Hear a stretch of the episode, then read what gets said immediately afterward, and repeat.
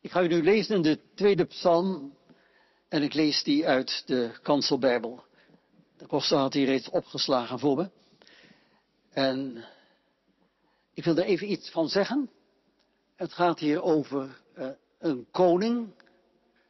En wij kennen allemaal onze koning Willem-Alexander. En we weten van koningen in Scandinavische landen bijvoorbeeld. En wie denkt niet aan koning Charles, kort geleden gekroond. Het zijn koningen die in feite eigenlijk alleen maar een symbolische functie meer hebben. De tijd dat ze echt macht en invloed hadden, is voorbij. Maar het was niet zo in de tijd van de Bijbel. Daar moeten we dus goed aan denken als we in de Bijbel over een koning lezen. Ook in deze psalm. Dat waren mensen die echt macht hebben, hadden, die echt regeerden. Het is eigenlijk opvallend dat de presidenten in onze tijd veel meer invloed en veel meer macht hebben dan de koningen. De koningen zijn helemaal symbolisch geworden, zei ik al. Daar moeten we dus aan denken als we ook de tweede psalm lezen. Waartoe leidt het woeden van de volken? Het rumoer van de naties? Tot niets. De koningen van de aarde komen in verzet. De wereldmachten spannen samen tegen de Heer en zijn gezalfden. Wij moeten hun juk afwerpen, ons van hun boeien bevrijden. Die in de hemel troont, lacht. De Heere spot met hen. Dan spreekt hij tot hen in woede en zijn toon verbijstert hen. Ik zelf heb mijn koning gezalfd op de Sion, mijn heilige berg. En dan spreekt de koning, heb de sluit van de Heere wil ik bekendmaken. Hij sprak tot mij, jij bent mijn zoon, ik heb je vandaag verwekt. Vraag het mij en ik geef je de volken in bezit, de en de aarde in eigendom. Je kunt ze breken met een ijzeren staf, ze stuk slaan als een aarden pot. En daarom het ultimatum.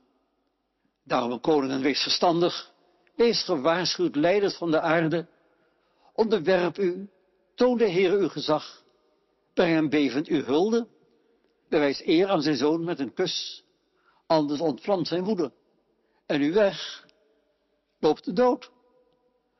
Want bij het geringste ontsteekt hij in toon.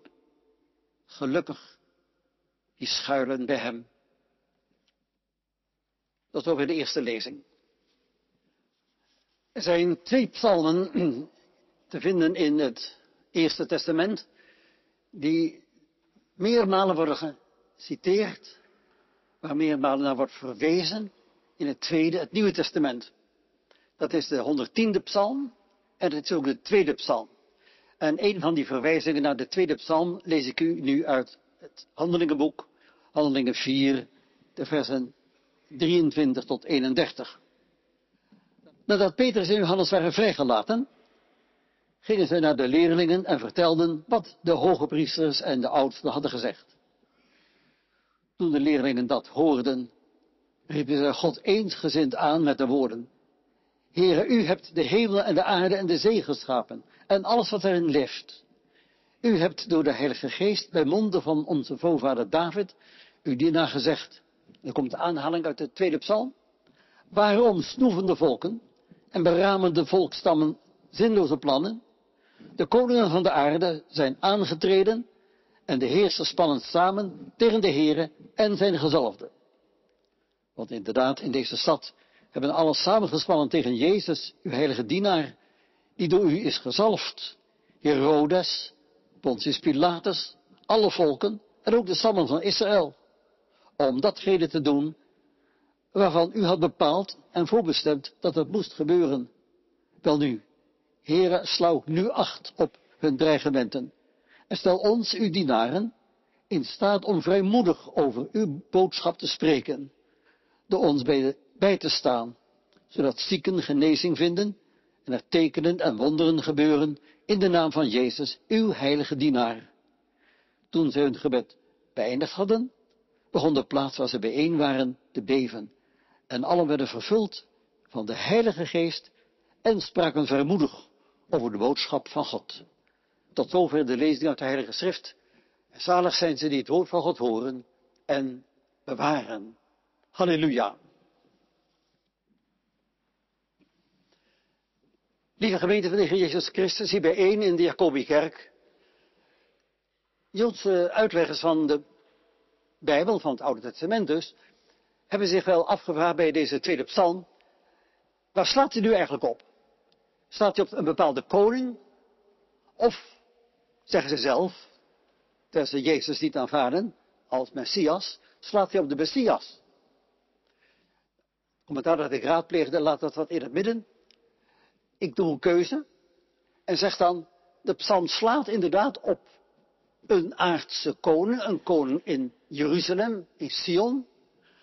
Maar die woorden zijn heel transparant naar de grote koning toe. Jezus Christus. Zo wil ik over deze psalm een korte prediking houden. Tenminste kort, als het niet te lang wordt. Er zijn vier delen in deze psalm. De psalm begint met een vraag. Waartoe? Heel veel Bijbelvertalingen hebben waarom. Waarom? Ja, dat vragen we dikwijls. Waarom dit of dat? Kleine kinderen beginnen al mee. En ik hoor nog een oudste kleindochtertje die vraag ook stellen, zonder dat ze nog goed kon praten. Waarom? Waarom? Ja, het leven is vol vragen en dikwijls ook vol waarom vragen. De dichter constateert dat er een geweldige beweging onder de volkeren is. De naties hebben zich als het ware verenigd. Koningen hebben het hoogste woord. En wat zeggen zij? Wij moeten loskomen van die koning in Jeruzalem. In de tijd van koning David was inderdaad zijn rijk een groot rijk. Had onderworpen de kleine volkjes rondom. De Filistijnen, de Moabieten, de Edomieten, de Ammonieten. En ook nog allerlei volkstammen naar de Eufraat toe. Had een geweldig groot rijk. En dat klinkt in deze verse nog wat mee. Wanneer die psalm precies gedicht is en op welke situatie die slaat, dat weet ik niet. Dat weet niemand. Dat weet alleen de Heere God die achter deze psalm staat. Er is onrust onder de volkeren en zij zeggen, we moeten loskomen van die koning in Jeruzalem. We willen vrij zijn, we willen zelfstandig zijn. De koning zegt, we willen geen vazalvorst meer zijn. Het zijn boeien die ons binden, weg ermee. Ze zijn opstandig niet zomaar tegen een koning, maar wel tegen een bijzondere koning. Want die koning daar in Jeruzalem, die zetelt in zijn paleis op de berg Sion, dicht bij de tempel, is niet zomaar een koning. Hij is aangesteld door de Heere God. En een, een, zeg maar, een teken van die aanstelling, als het een bewijs was de zalving die die koning ondergaat. Wanneer hij begint. Koning Saul is gezalfd. Door Samuel. Koning David ook. En koning Salomo de derde koning, de zoon van David, is ook gezalfd. Door Zadok, de priester, en Nathan, de profeet. Dat motief heeft Hendel opgepakt. En daar heeft hij die prachtige muziek opgedicht, die ook ten dele was te horen bij de koning van Engeland, de koning, de koning van koning Charles III. Zadok. Surprised. De Heer God staat dus achter die koning. Staat achter die koning daar op Sion. Heeft hem zelfs geadopteerd als als zijn zoon. U bent mijn zoon. Dus de opstand wordt gemaakt tegen die koning, maar eigenlijk tegen de Heere God. Dat het benauwende en het onzalige van deze opstand, van die Verenigde Naties, en dan in het derde deel van deze psalm wordt het woord gegeven aan die koning zelf. En dan herinnert hij de tegenstanders eraan dat hij aangesteld is, gezalfd is door God. Last, op instigatie van de Heere God. En die God is niet zo de God van een volkje. Al die onderworpen volken hadden hun goden. Maar die goden hadden alleen maar iets te zeggen in het eigen gebied. En niet over die grenzen. Maar de Heer God is onbegrensd. Hij is de God van alle volkeren. De God van de hemel en van aarde. Overal daar is Hij de machtige, de enige God. En dat verzet dat nu gaande is, richt zich dus eigenlijk tegen die God die achter die koning staat. Maar die staat vierkant achter die koning. En daarom is dat verzet waardeloos. Het loopt op niets uit. Het is een onzalige actie.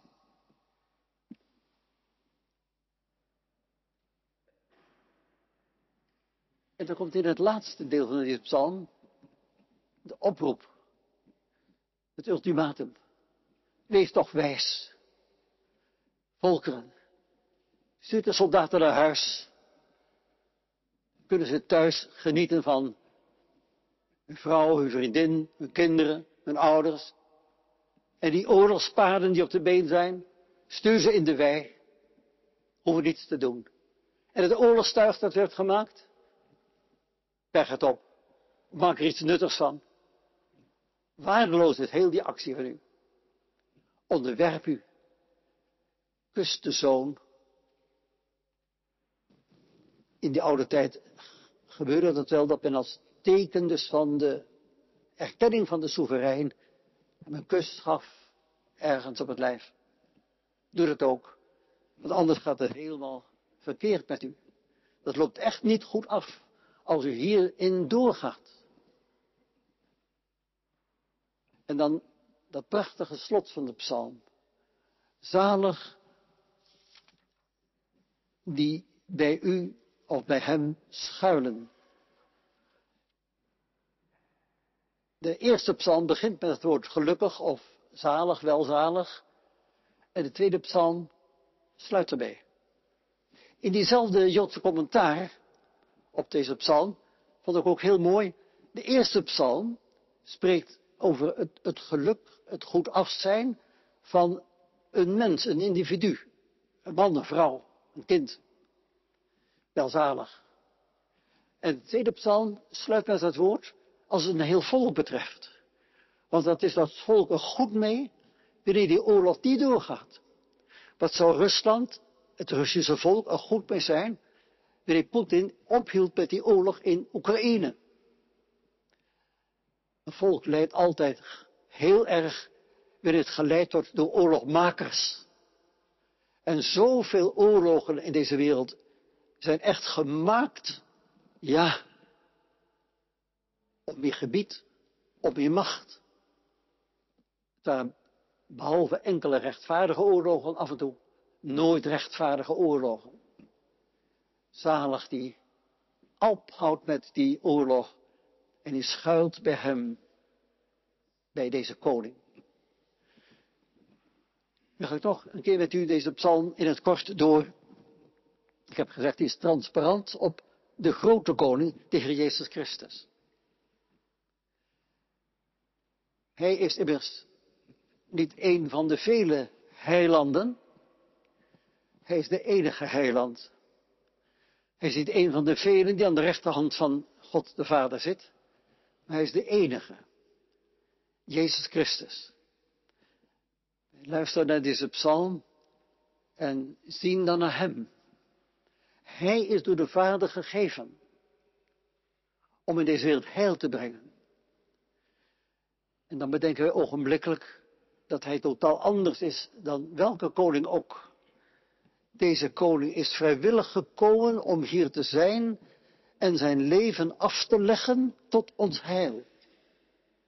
Want die grote brok, die berg die er is tussen God en ons, moest weg, wilde het echt vrede worden. Vrede als een rivier. En niemand was in staat om die brok, die berg weg te halen. Toen heeft de zoon gezegd, ik zal dat doen. En zo hebben wij het kerstfeest gevierd, dat de zoon gekomen is. Zo hebben wij zijn gang gevolgd in de lijdenstijd. Zijn leven was immers lijden. Hij werd door niemand begrepen. Hij was een eenzaam mens. Hij had niets van een koning. Even lichtte het op toen hij op een ezel gezeten in Jeruzalem binnentrok. Maar daarna, hij werd veroordeeld, gehaat, veracht, aan het kruis genageld. Gemeente, we hebben een kruiskoning. En hij die aan de rechterhand van God gezeten is, draagt de tekenen van zijn lijden nog altijd in zich. In dat verheerlijkte lichaam. De wonden in zijn handen en in zijn voeten. En in zijn zijde. Een kruiskoning. Veracht en versmaad door de wereld. We lazen uit handelingen 4. Daar hebben ook die twee apostelen, Johannes en Petrus, het ondervonden. Dat zij werden gehaat omwille van de kruiskoning. Ja, die haat richt zich wel tegen hem, maar omdat hij niet bereikbaar is, worden de beleiders van zijn naam getroffen. Waarom hebben de eeuwen door christenen, lang niet alle christenen, maar vele christenen, om die naam moeten lijden? Omdat ze bij Jezus horen. Omdat zij de kruiskoning beleiden. Waarom moeten in zoveel landen, waarvan Open Doors ons vertelt en ook andere instanties dat doen, zoveel van onze broeders en zusters zoveel te lijden, omdat zij Christus beleiden als de opperheer boven alle andere aardse machten. En die machten vinden dat heel gevaarlijk. Dat er mensen in hun land zijn die hen wel erkennen als macht, maar dat ze de andere macht boven hen erkennen. Dat mag niet. Dat moet niet. En een van de boosaardigste is wel Kim Jong-un in Noord-Korea. Die op een verschrikkelijke wijze christenen terroriseert. Maar er zijn tientallen landen meer waar dit gebeurt. Al is dat niet elk land even erg. Maar de Ayatollahs kunnen er ook wat van. Als je niet goed oppast, word je er opgehangen. En mogen de mensen er naar kijken. Kruiskoning. En toch zoveel weerstand tegen hem. Ik zei waarom? Omdat men niet erkennen wil als macht in deze wereld dat er een andere macht is boven hen. En deze kruiskoning heeft alles voor ons goed gemaakt. Hij heeft het heilig recht van God voldaan, de wet vervuld. Hij liet zich tot een vloek maken, opdat wij gezegend zouden kunnen worden. Hoort u? Hij werd gevloekt omdat u en jij, wij hier in de kerk, u in de banken, op de doelen, ik op de kansen, gezegend zouden worden. Gezegend met dat eeuwige heil van God, zijn vaderlijke liefde, zijn barmhartigheid, zijn trouw, zijn ontferming, dag aan dag. Jezus heeft die grote brok, die grote berg weggenomen. En toen kon de liefde van de Vader uitstromen. Daarom kon het na Pasen ook Pinksteren worden. En werd het grote heil verkondigd. En wordt het nog altijd verkondigd, ook hier in de kerk.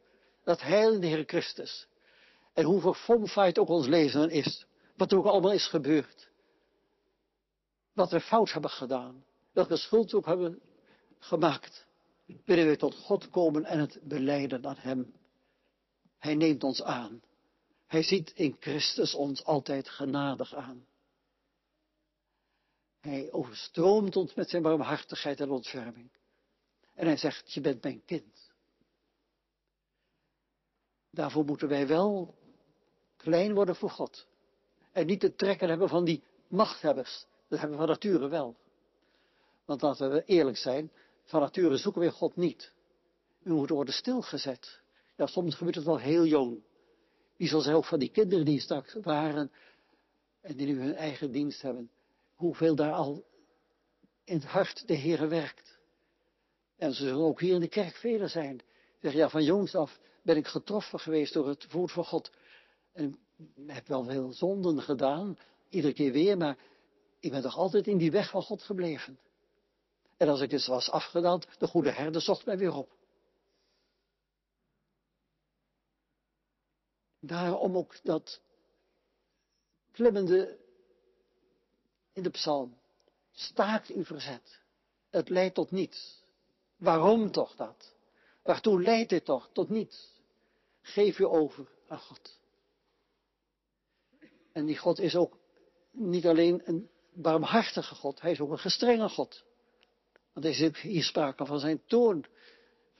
Hier wordt zelfs in deze vertaling van woede gesproken.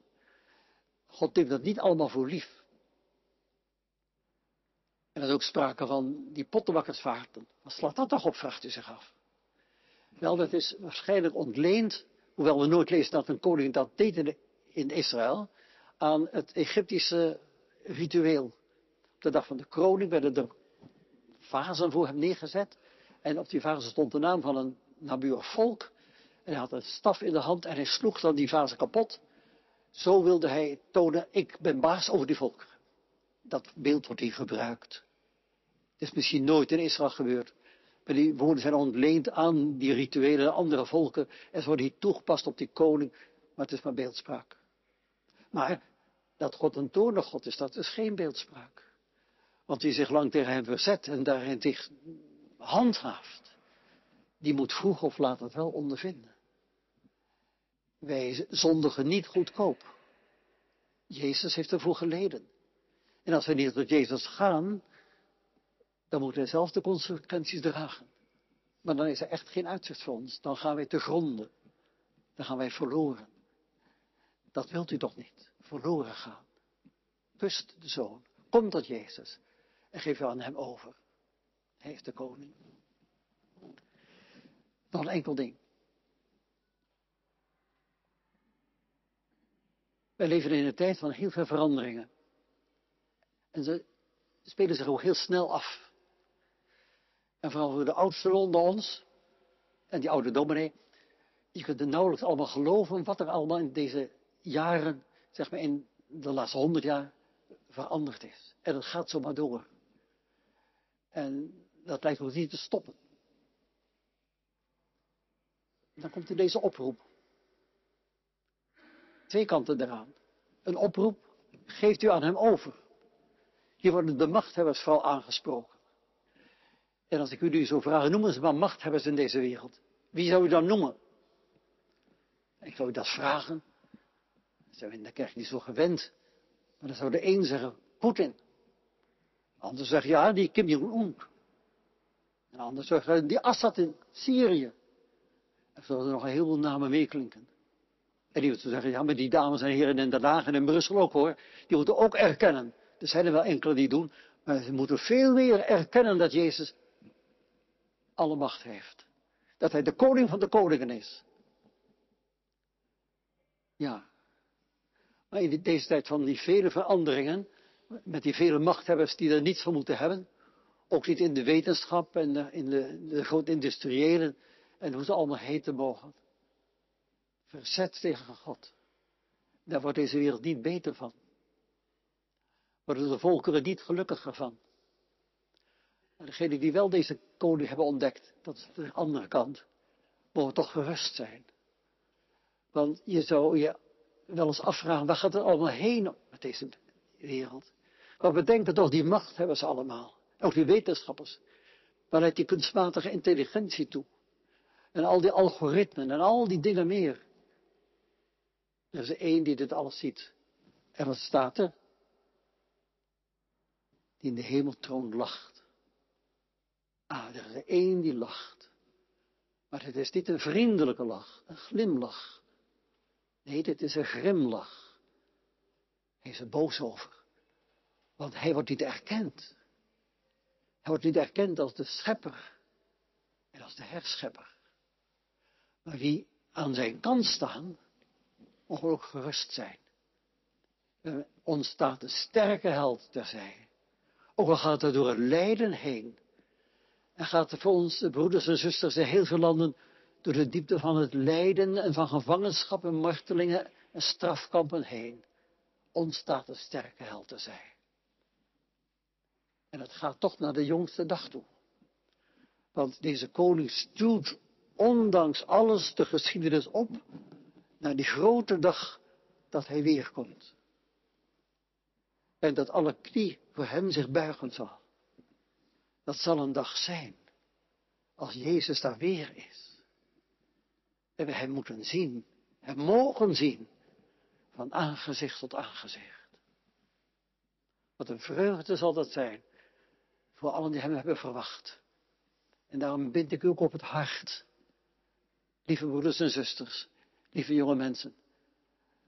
Leeft in die verwachting. Leeft in dat gebed dat Jezus komen mag. Want het wordt op deze aarde steeds donkerder. En er is al een heel moeilijke tijd voor ons. Maar Hij staat erboven. En leidt alles. Naar het moment dat Hij bepaald heeft. En dat alles zinloos zal blijken te zijn. Wat er was aan verzet tegen Hem. Nog één vraag. Een heel aantal van u weet dat er vandaag eigenlijk de drie zondag is. Zondag Trinitatis. Een heel oud gebruik in de kerk om na de drie grote feesten, kerstfeest, Goede Vrijdag en Pasen, Hemelvaart en Pinksteren, een soort afsluiting te hebben van die trits. God drieënig. De Vader die de Zoon gaf, de Zoon die zichzelf gaf, de Heilige Geest die komen wilde en in mensenharten werken wil. Vinden wij daar nu hier iets van terug in deze psalm? Daarom koos ik deze psalm. Niet direct omdat het zondag Trinitatis is. Maar deze psalm hield mij al een hele poos bezig. En ik dacht, daarover wil ik preken. Als ik weer preken mag na ziek geweest te zijn. Hier in de Jacobikerk. Psalm 2. De koning die door niemand kan worden afgezet. De koning die nooit aftreedt. Die nooit zegt, nu moet een ander weer opvolgen. De koning der koningen, de Heer der heren. Vinden we de drie eenheid in deze psalm terug? Op een heel verborgen wijze inderdaad. We vinden de vader die spreekt, je bent mijn zoon. De zoon die zegt, ik ben door God aangesteld, gezalfd. Ik ben de Messias, Messias gezalfde. En de Heilige Geest dan? Die is het die werkt in mensenharten. Die die oproep, die hier klinkt. Kom tot bezinning. Ga er niet mee door. Kom tot bekering. Kom tot inkeer. Dat doet de Heilige Geest, die werkt in de harten. En velen van u zullen dat ook herkennen. Die stille stem van de Heilige Geest, die zegt, en nu niet verder, maar nu op de knieën. En geef je over aan Hem, die onze heiland is. Waar vinden wij een betere beschermer? Bij wie vinden wij meer liefde dan bij Hem? Die ons dragen wil als wij niet meer kunnen. Die ons opwacht als het tijd is. Het is vijf voor twaalf. Als slaat de klok nu elf. In de wereld is het vijf voor twaalf, misschien al verder. Hij komt. Zalig die schuilen aan zijn hart en hem verwachten. Zalig bent u, ben jij, als jij bij die mensen hoort. En er is niets anders voor over, voor nodig, dan je aan hem over te geven. Lof en prijs zijn deze drie enige God, de Vader, de Zoon en de Heilige Geest, die ons meer dan enig mens bemint. Amen.